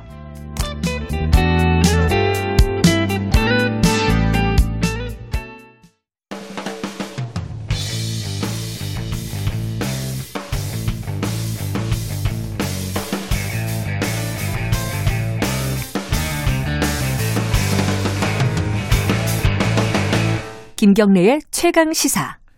네, 어제 저희가 금태섭 전 의원 인터뷰를 했었죠. 어, 이제 야권 단일화 이슈가 이번 선거에서 가장 중요한 쟁점 중에 하나로 지금 얘기가 되고 있습니다. 오늘은 야권의 유력한 서울시장 후보 중에 한 분입니다. 나경원 전 국민의힘 의원과 얘기 좀 나눠보겠습니다. 후보님 안녕하세요. 네, 안녕하세요. 요새 화면을 보니까 예전하고 약간 분위기가 달라지셨더라고요. 운동화 신고 다니시고 머리 딱 묶고 뭔가 이 보여주려고 하는 뭔가가 있을 것 같습니다. 뭘 보여주려고 하시는 겁니까? 아, 열심히 하겠다. 열심히 하겠다. 뭐 선거 운동을 열심히 하겠다라는 의미도 있겠지만요. 네. 뭐 정말 우리 다 힘드세요. 서울이 정말 위기다. 저는 음. 생각을 하는데요. 네. 정말 제가 독하게 열심히 하겠다 이런 음. 말씀 이런 모습을 보여드리고 싶습니다. 예. 저번에 뭐 서울시와 관련된 공약 이런 거 몇 개 여쭤봤으니까 그거는 네. 조금 뒤에 여쭤보고 현안부터 한두 네. 개만 여쭤볼게요. 예, 예. 지금 예. 좀 전에 저희들이 그 청와대 정무수석 인터뷰를 했거든요. 아 그러셨어요? 예, 예, 이게 예. 지금 북한 원전 추진 문건 이게 지금 좀 시끄럽지 않습니까? 근데 네, 네, 산자부에서 산업부에서 일단은 문건 공개를 했고 뭐 네. 청와대는 전혀 관여한 바 없다 이렇게 입장을 밝혔는데 네. 야당은 USB 공개해라 북한에 준 거 이러고 있단 네. 말이에요. 요거 해야 네. 된다고 보세요 공개? 그러니까 USB 자체는 원전 얘기는 안 담겨 있을 수도 있습니다. 그러니까요. 뭐 판문점 음. 도보다리 이후에 적극적으로 검토했다 이런 이야기 아닙니까? 네. 그런데 결국 이제 어, 신경제, 어, 신대북 뭐 경제 지도 뭐 이런 거 아니겠습니까? 근데 예.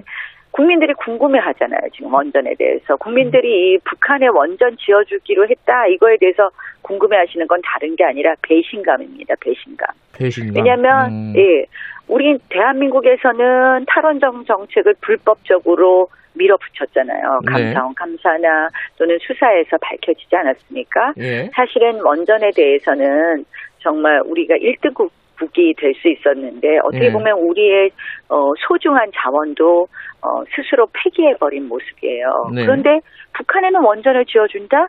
굉장한 배신감이 느끼자, 느껴집니다. 음, 음. 그래서 이 부분에 대해서 궁금해 하시니까 다 공개하는 것이 맞겠죠. 그래서 국민들에게 어떻게 어떻게 진행이 된 것인지 예. 정말 여기에 어, 뭐 어떤 뭐 정말 대북 제재까지 위반하려는 불법적인 것은 없었는지 이런 네. 건 소상하게 국민들이 궁금해하는 하시니까 밝히는 것이 청와대의 일이다라고 생각을 하고요. 예. 그런데 저는 뭐 정무수석 저도 개인적으로 잘 음. 알고도 뭐 인간적으로는 좋아하는 부분도 있지만 네. 이 겁박하는 것처럼 청와대가 이야기를 해요. 음, 어떤 부분이요? 네. 음. 아니 뭐 명우를 걸어라 아. 그러면 공개하겠다. 예. 이건 아니라고 봅니다. 이제 네. 국민들하고 싸우겠다는 모습으로 보이고요.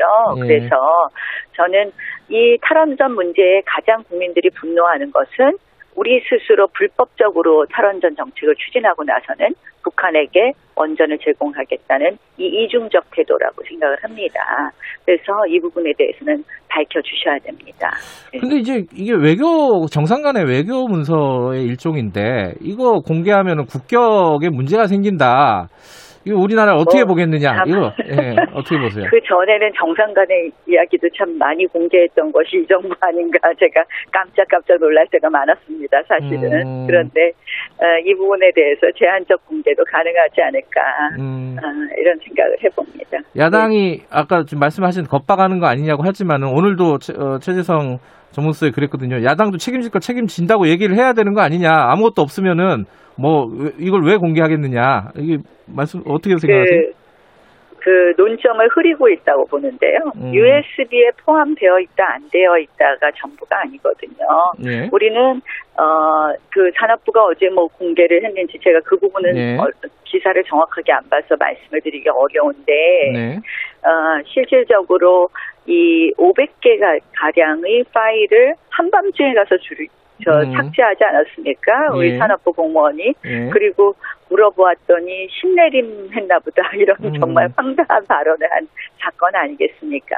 예. 그래서 이런 부분에 대해서 명명백백하게 밝혀주는 것이 어, 도리이다. 알겠습니다. 말씀드리겠습니다. 다른 현안, 어, 나경원 전 의원께서는 사실 판사 출신이십니다. 그죠? 네, 예. 국회에서 지금 판사를, 어, 국정농단에 연루가 된 판사를, 사법농단이죠. 사법농단에 연루가 된 판사를 탄핵하는 안이 올라와 있습니다. 아마 통과가 유력시 되고 있는데, 이거 어떻게 보십니까? 아, 저 정말 참담합니다. 참담. 참담. 음. 참담합니다. 이 사실은 그, 그 사건이 이제 형사상 무죄가 난 사건이에요. 네. 어, 직권남용이 아니다. 그 사법농단에 관여했다는 판사, 임성근 네. 판사에 대해서는 무죄가 났고, 어, 뭐 위헌성 부분에 대해서도 아주 경미하다고 나온 이야기입니다. 그래서 네. 일단 산행 요건에도 해당하지 않는다고 보고요. 네. 그 내용이 뭐냐면, 어, 뭐, 박근혜 전 대통령에 대해서 명예훼손을 한 상계 신문 기자 판결에서 예. 이게 명예훼손은 해당하지만 뭐어그 공공의 이익 뭐 이런 것을 이유로 해서 무죄 선고가 났었거든요. 그때 네. 명예훼손에 해당하는 걸 좀 자세히 설시해라 이런 네. 이야기를 했던 것 같아요. 그러니까 판결의 주문을 바꾼 건 아니죠. 네. 그런데 어, 이걸 지금 이제 무리하게 탄핵을 추진하는 이유는 예. 어, 다른 게 아니죠. 판사 최근에 사법부의 판단 중에서 마음에 안 드는 게 많지 않았습니까? 여권에서 여권 예. 입장에서 보면 뭐 정경심 교수 사건이라든지 최강욱 어, 의원 판결이라든지 다 마음에 안 드는 거거든요. 최강욱 의원 판결하자마자 지금 법관 탄핵하자고 나왔잖아요. 네. 그건 한마디로 어, 판사들에게 건들면 다친다. 예. 이런 메시지 준 거 아닙니까? 음. 그래서 참 이거는 사법부의 독립성을 철저히 침해하는 것이다. 철저히 침탈하는 것이고 결국 마음에 안 드는 재판하면 탄핵으로 보복하겠다. 이렇게 보여지는 거라서요. 예. 정말 위험한 발상이라고 생각합니다. 여보세요? 여보세요? 아, 여보세요? 아, 예, 예. 참, 자, 예, 예, 예. 전화 상태가 잠시 예, 예. 좋지 않았습니다. 정, 예. 예. 정말 위험한 발상이라고 생각합니다. 예.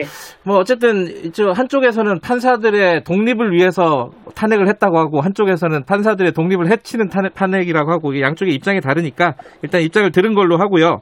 선거 얘기 좀 들어가 보겠습니다.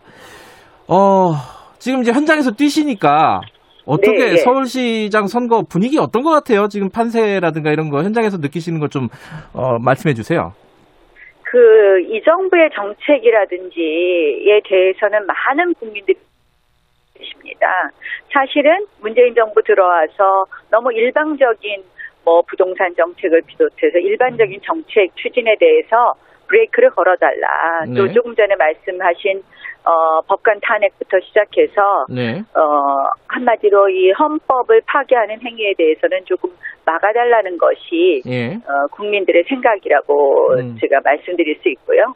그래서 이제 그분들은 말끝 그, 그 이야기 하시다가 끝에 보면 역시 단일화 해 주세요로 끝났더라고요. 아. 그러니까 꼭 이겨달라 음. 이런 이야기입니다. 단일화 예. 얘기 말씀하셨으니까 오늘 네. 사실 중진 회의가 열린다면서요 국민의힘 당내에서 그죠? 예, 뭐 그렇게 들었습니다. 이때 이제 예. 단일화에 대한 어떤 교통 정리가 이루어질 거다 이렇게 다들 예측을 하고 있는데 그 안철수 대표와 함께 경선을 하는 거 이건 아직까지 뭐 정확하게 정리가 안 된 것 같아요. 어떤 입장이세요, 어, 나경원 후보께서는? 뭐 다른 것이 아니라 네. 결국은 그 저 합당이나 입당 그러니까 우리 네. 당원 당규상으로는 당원이 아니면 불가능합니다. 음, 그러니까 합당이나 입당이 있지 않고는 가능하지 않은 것이죠. 네, 근데 뭐 지금 금태섭 의원께서 네, 이 국민의힘에 포함되지 않는 사람들끼리는 따로 단, 단일화 하자 네. 그러지 않았습니까? 그래서 예. 그렇게 투트랙으로 하는 것이 맞다고 생각을 음. 합니다. 그렇게 하시고 거기서 한 분하고 예. 저희 당에서 어, 한 후보 한 명과 그렇게 일대일로 단일화하면 되는데요. 음, 음. 저는 안철수 대표께서 단일화하겠다는 진정성에 대해서는 뭐 제가 동의를 하는데 네, 그러니까 이제 들어오지도 않고 밖에 있으면서 그냥 무조건 어, 저희 당 당원 당규가 있는 건데요. 네. 무조건 그냥 같이 하자 이거는 음. 안 맞는 것 같아요. 네. 어, 나경원 후보께서 만약 에 경선에서 후보로 어, 선출이 네. 된다면은 국민의힘 후보로 선출된다면은 만약에 안철수 후보랑 경선을 한다 통합 경선을 네, 예. 한다 그러면 이길 네. 자신 있으세요? 네, 자신 있습니다. 뭐 시민들께서 판단하시겠지만 예. 결국 왜 자신이냐고 예. 있다고 말씀을 드리냐면요. 서울시장은 예. 시장의 자리에서 시정을 잘하는 것이 중요하죠. 네. 그런데 그 시정을 잘하려면 우리 공무원 시에 있는 공무원들하고만 일을 해서 되는 것 아니고 예. 국회와도 일을 해야 되고 정부와도 일을 해야 됩니다. 네. 결국 제일 야당 출신이 그런 네. 정치력을 만들어가는 데에는 훨씬 더 어, 일을 할 수 있는 힘이 크다 이런 음. 말씀을 드릴 수 있겠습니다. 재난지원금 얘기 좀 여쭤볼게요. 이게 이제 아마 우리 자영업자들이라든가 어, 코로나 상황에서 피해를 입은 분들이 게- 가장 관심이 많은 걸 겁니다. 일단 정부 차원에서도 이낙연 대표가 어, 보편, 선별 둘 다 하겠다 이런 식으로 어제 대표 연설에서 얘기를 했단 말이죠. 이거는 네, 예. 어떻게 보세요? 가, 가능할 거라고 보세요? 아, 뭐, 지금 이제 그 규모를 어떻게 하느냐의 문제가 네. 되겠죠.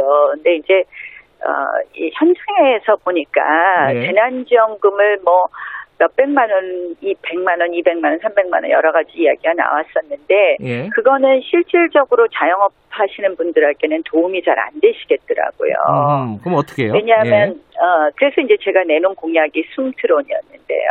예. 예. 어 그러니까 예 한마디로 이제 코로나 위기가 금년 말까지도 계속될 거라고 보여지지 않습니까? 예. 우리는 특히 백신 접종이 다른 나라보다 빠른 편도 아니고요. 예. 그래서 금년 말까지 계속될 경우에 한 달치 임대료, 두 달치 임대료 갖고는 못 버티는 거 아닙니까? 음, 네. 그래서 어 저는 목돈을 마련할 수 있는 순트론, 그러니까 음. 목돈을 대출해 드리는 거죠. 음흠. 어 서울시가 한 뭐 예산 이렇게 보니까 한 6조 정도 기금 만들 수 있어요. 예. 그래서 서울 신용보증 기금에 이걸 어, 집어넣으면 어 저희가 그 150배, 그러니까 음. 한 어, 저 예. 6조 정도 내면 150조 정도까지 대출이 네. 가능합니다. 그래서 그것으로 어, 소상공인 자영업자 프리랜서 예술인 특수고용 근로자 등에게 음. 1인당 최대 5천만 원까지 초저리 장기 대출해드리는 음. 그런 숨트론을 좀 만들어 드리려고 음. 합니다. 그 한마디로 숨통을 좀 트여드리려고 예. 합니다. 그 네. 금태섭 의원 같은 경우, 금태섭 후보 같은 경우에는 네, 예. 그 자영업자들에게 어, 수개월 동안 200만 원씩 매달 지급을 하겠다. 임대료를 보전하는 형태로 이, 이런 부분에 대해서는 어떻게 생각하세요? 그 이제 뭐 사실은 그러면 재원이 어마어마하게 들어갈 겁니다. 매달 음. 200만 원씩. 그리고 네. 또 이게 어 상당히 모럴 해저드 부분도 조금 음. 있을 수도 있고요. 네. 그래서 저는 뭐 이 자영업자 손실에 대해서 또 네. 그들이 버틸 수 있는 게 하기 위한 어떤 자금을 좀 어, 마련해 드려야 되겠다라는 그런 음. 큰 맥락에서는 동의를 하지만 예. 어, 현금을 계속 지속적으로 드리는 것보다는 어, 대출액을 예. 이렇게 초저리로 저희가 3년 거치 5년 상환이거든요. 그러면 뭐 현장에선 굉장히 반가워하시더라고요. 그렇게 해드리면 좀 도움이 되지 않을까. 예. 실질적으로 이자 지원액이 어 그것도 저희가 계산해 보니까 상당한 이자 지원이 되겠더라고요. 이 알겠습니다. 또, 예, 예. 그 초저리 장기 대출로 일단은 숨통을 좀 트이는 방식으로 해결을 하겠다라는 말씀이시고 네. 네. 그리고 이거 하나만 마지막으로 좀 여쭤볼게요. 지금 그 다른 동네 얘기긴 하지만은 서울시장 선거 때문에 바쁘시겠지만 부산시장 선거에 지금 한일 해저 터널 얘기를 꺼냈어요. 김정은 위원장이. 근데 이게 네. 민주당에서 이거 친, 친일 의제다, 친일적인 의제다 이런 얘기로 비판을 한단 말이죠. 어떻게 보세요? 민주당 하여간에 민주당 뭐 우리가 저 여보세요? 색깔론. 예, 예. 뭐 여- 일본하고 뭐만 하자 아, 여보세요? 예, 다시 예. 한번 말씀해 주세요. 제가 잠깐 예. 끊어졌었어요. 예. 예, 죄송합니다. 예. 저기 이동하면서 예. 민주당이 답, 답습니다. 뭐 아. 일본하고 조금만 관련되면 친일, 음. 뭐 북한하고 뭐만 하면은 색깔론 이렇게 음. 하는데요. 정말 낡은 선거 프레임이라고 생각하고요. 음. 이 해저 터널은 김대중 대통령이 일본 방문했을 때 네. 해저 터널을 긍정적으로 언급한 적이 있고 노무현 대통령도 그 일본 고이즈미 총리하고 해저 터널 추진을 논의한 것으로 알고 예. 있습니다. 그러니까 어떻게 보면 김대중 노무현 대통령도 친일이시군요. 네. 그렇게 말씀하면 예 예. 알겠습니다. 오늘 여기까지 듣죠. 고맙습니다. 네, 뭐 정말 이번 선거 네가티브 없는 선거 됐으면 좋겠습니다. 알겠습니다. 요새 보면 또 다시 네가티브로 시작하는 것 같아서 예. 어, 그렇게 좀 잘 해보겠습니다. 네, 저희도 네. 또 지켜볼게요. 고맙습니다. 네, 고맙습니다. 네. 네, 국민의힘 나경원 전 의원이었고요. 김경래 최강 시사 듣고 계시고 지금 시각은 8시 45분 향해 가고 있습니다. 한 해 플라스틱 빨대 사용량은 100억 개 이상으로 추산됩니다. 코로나19로 택배와 음식 배달이 늘면서 쓰레기 양도 급증했다. 감염병과 기후 위기는 서로 무관하지 않습니다. 기후 위기는 모든 인류의 삶을 고통스럽게 할 Entire 것입니다. ecosystems are collapsing. 최강 시사 연중 기회 기후가 미래다. 생활 쓰레기 대란 시대 우리는 무엇부터 줄여야 할까? 환경운동연합 정밀한 국장과 함께합니다. 네, 기후가 미래다. 오늘 다섯 번째 시간에는 이 생활 쓰레기, 그러니까 특히 플라스틱 얘기를 좀 해보겠습니다. 원래부터 좀 심각했는데 이 코로나 19로 뭐 일회용기 배달시켜 먹으니까 많이 늘어나고 이 또 마스크, 뭐 장갑 이런 쓰레기들도 폭증을 한 거죠. 이걸 어떻게 해결해야 되는지 환경운동연합 정미란 국장님 나와 계십니다. 안녕하세요. 네, 안녕하세요. 진짜 많이 늘어났어요? 코로나19 상황 이후에 플- 그- 플라스틱 쓰레기? 코로나19 이전에도 프레기, 에, 플라스틱 쓰레기 사용량은 이제 계속 증가하는 추세였습니다. 근데 이제 여기에 더해 코로나19가 장기화되면서 이제 쓰레기 문제는 더 악화되고 있고요. 네. 이제 코로나19로 택배 포장이라든가 배달 용기 등이 되게 급증했잖아요. 네. 거기에다가 위생과 방역으로 해서 이제 마스크 많이 쓰시잖아요. 이런 이렇게 일회용 방역 용품이 급증하면서 이제 쓰레기 양이 정말 엄청 나게 이제 폭증한 거죠. 이제 환경부에 따르면은 이제 코로나 19로 해가지고 이제 음식 배달 같은 경우에는 2019년에 비해서 75%나 늘어났고요. 어, 그리고 택 75%? 네, 거의 75%. 두 배, 두 배네요. 예. 그리고 택배는 20% 가량 늘어났다라고 합니다. 그래 그래서 이제 생활 쓰레기 양도 전반적으로 2019년 대비 이제 11.1%가 증가했다라고 얘기를 하고 음. 있습니다. 자, 이제 이게 어 저같이 어, 잘 모르는 분들을 위해서 이 설명을 해주세요. 이 생활 쓰레기, 플라스틱 쓰레기가 기후 위기하고는 어떻게 연관이 되는 겁니까? 연결이? 네, 플라스틱은 생산하고 폐기하는 과정에서 막대한 온실가스를 배출하고 있습니다. 이래서 이- 근데 이제 사람 시민들은 이제 플라스틱이 기후 변화를 일으키는 주범으로 잘 알려져 있지 않은 것 같아요. 이제 세계 경제 포럼의 자료에 따르면 전 세계 석유 소비의 4%에서 8%가 이제 플라스틱 생산에 사용되고 예. 있고 이 추세라고 하면 2050년까지 석유 소비의 20%까지 차지하게 될 거라고 얘기를 하고 있거든요. 예. 이제 플라스틱 생산량이 증가하는 만큼 이제 온실가스도 함께 증가할 수밖에 없습니다. 이제 세계 잔여 탄소 배출 허용 총량이라는 용어가 있어요. 네. 이게 어떤 의미냐면은 지구 온도가 산업화 이전에 1.5도씨 상승에 그치도록 하기 위해서 허용하는 탄소 배출량인데요. 이제 2015년 플라스틱 온실 가출 온실 가스 배출량의 비중은 3.8%였는데 네. 어 2050년에는 15%까지 이른다는 어, 연구 결과도 급증했네요. 있습니다. 네. 음, 그러니까 이게 플라스틱을 사용하면 할수록 어쨌든 어, 지구의 온도를 올리게 된다. 결과적으로는 네. 이런 말씀이신데 이게 실제로 어, 우리나라는 좀 경각심이 좀 적은데 해외 외신이나 이런 거 보면은 막 네. 바다에 네.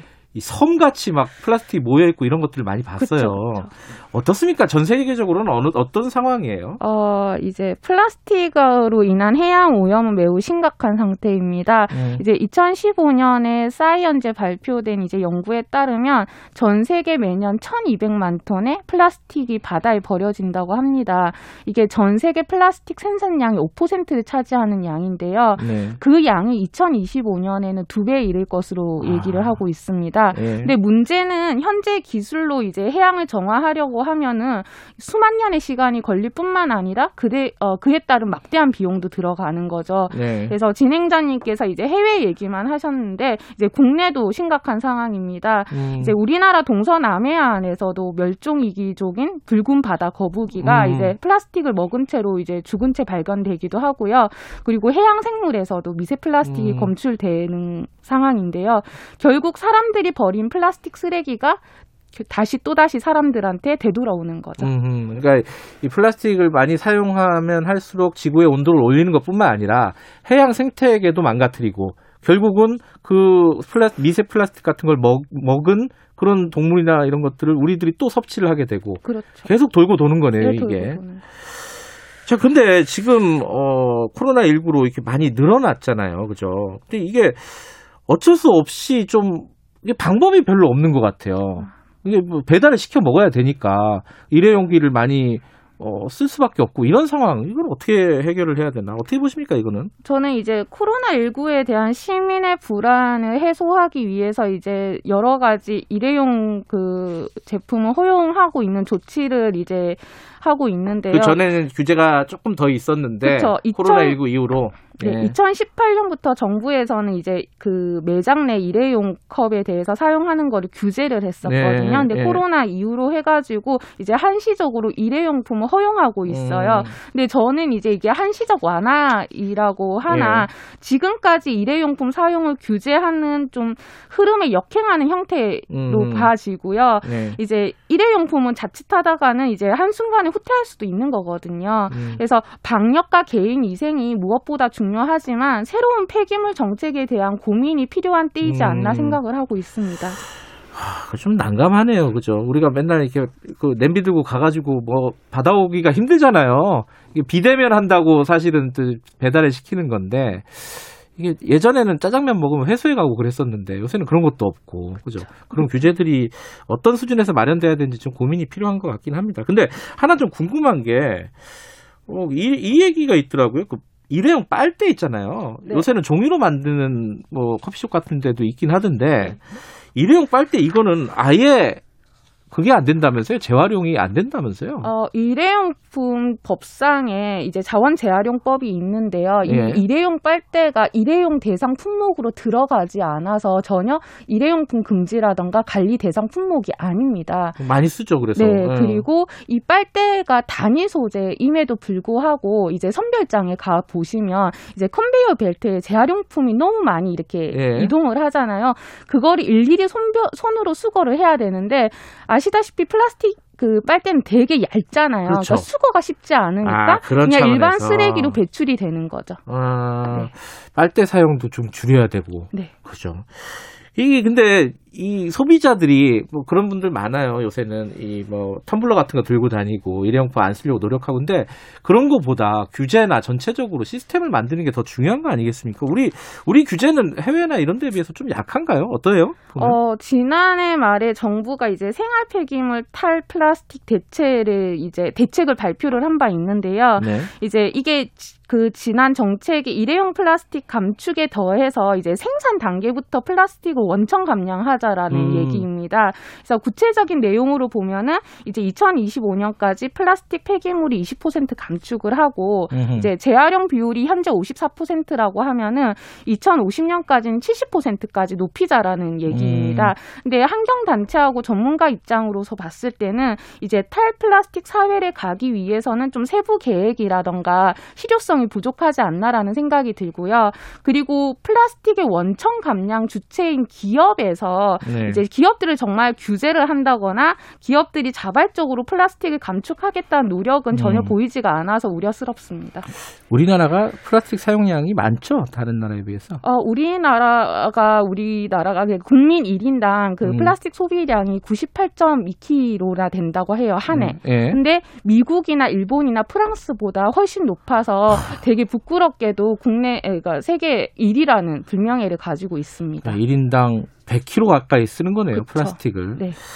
근데 지금 이제 그것들을 근본적으로 말씀하신 대로 규제가 좀 부족하다. 그래서 이제 해외 같은 경우에는 플라스틱 세금을 이제 매기는 그런 나라들이 있다면 있다면서요? 이 개념이 어떻게 되는 거예요? 어, 정, 그, 말씀하신 플라스틱이 단순하게 말 그대로 플라스틱에 세금을 부과하자라는 내용입니다. 예. 이제 뭐 처음에 논의되었던 게 2018년에 EU에서 순환 경제를 위한 유럽 플라스틱 배출 전략을 발표하면서 이게 탈플라스틱 그러니까 플라스틱세가 이제 본격적으로 논의가 음. 됐는데요.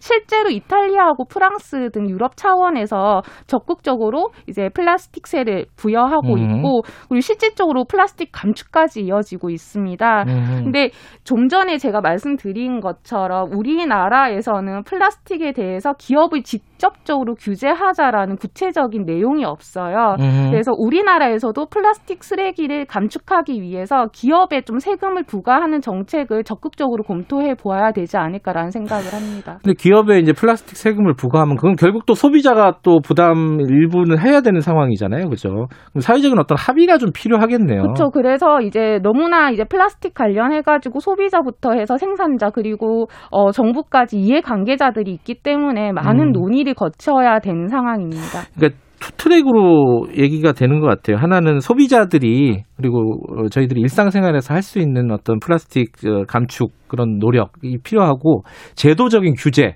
이게 있어야지 전체적으로 같이 줄어드는 거잖아요. 네. 그렇죠?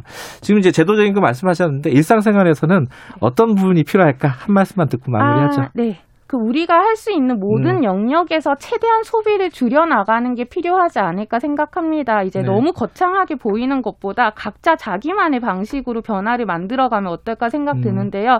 예시로 이제 일회용 컵 대신에 텀블러를 음. 아니면 이제 비닐봉지 대신에 에코백 그리고 음. 저녁 식사에 배달시키는 것보다 이제 밀폐 용기 들고 가가지고 직접 바- 받아오는 음식을 거. 가져오는 데 예. 그래서 진짜 실천할 수 있는 다양한 음. 방법들이 많거든요. 그래서 이제 간- 이런 나한테 정말 필요한 게 무엇일까라는 거를 한번 좀 질문도 알겠습니다. 거듭해 보면 좋을 것 같습니다. 좀 귀찮은 걸 감수해야 돼요, 그죠? 네. 어쩔 수가 없습니다. 자, 오늘 여기까지 듣게, 들을게요. 고맙습니다. 환경운동연합 생활환경국 정미란 국장이었습니다. 오늘 여기까지고요. 내일 아침 7시 20분에 다시 돌아오겠습니다.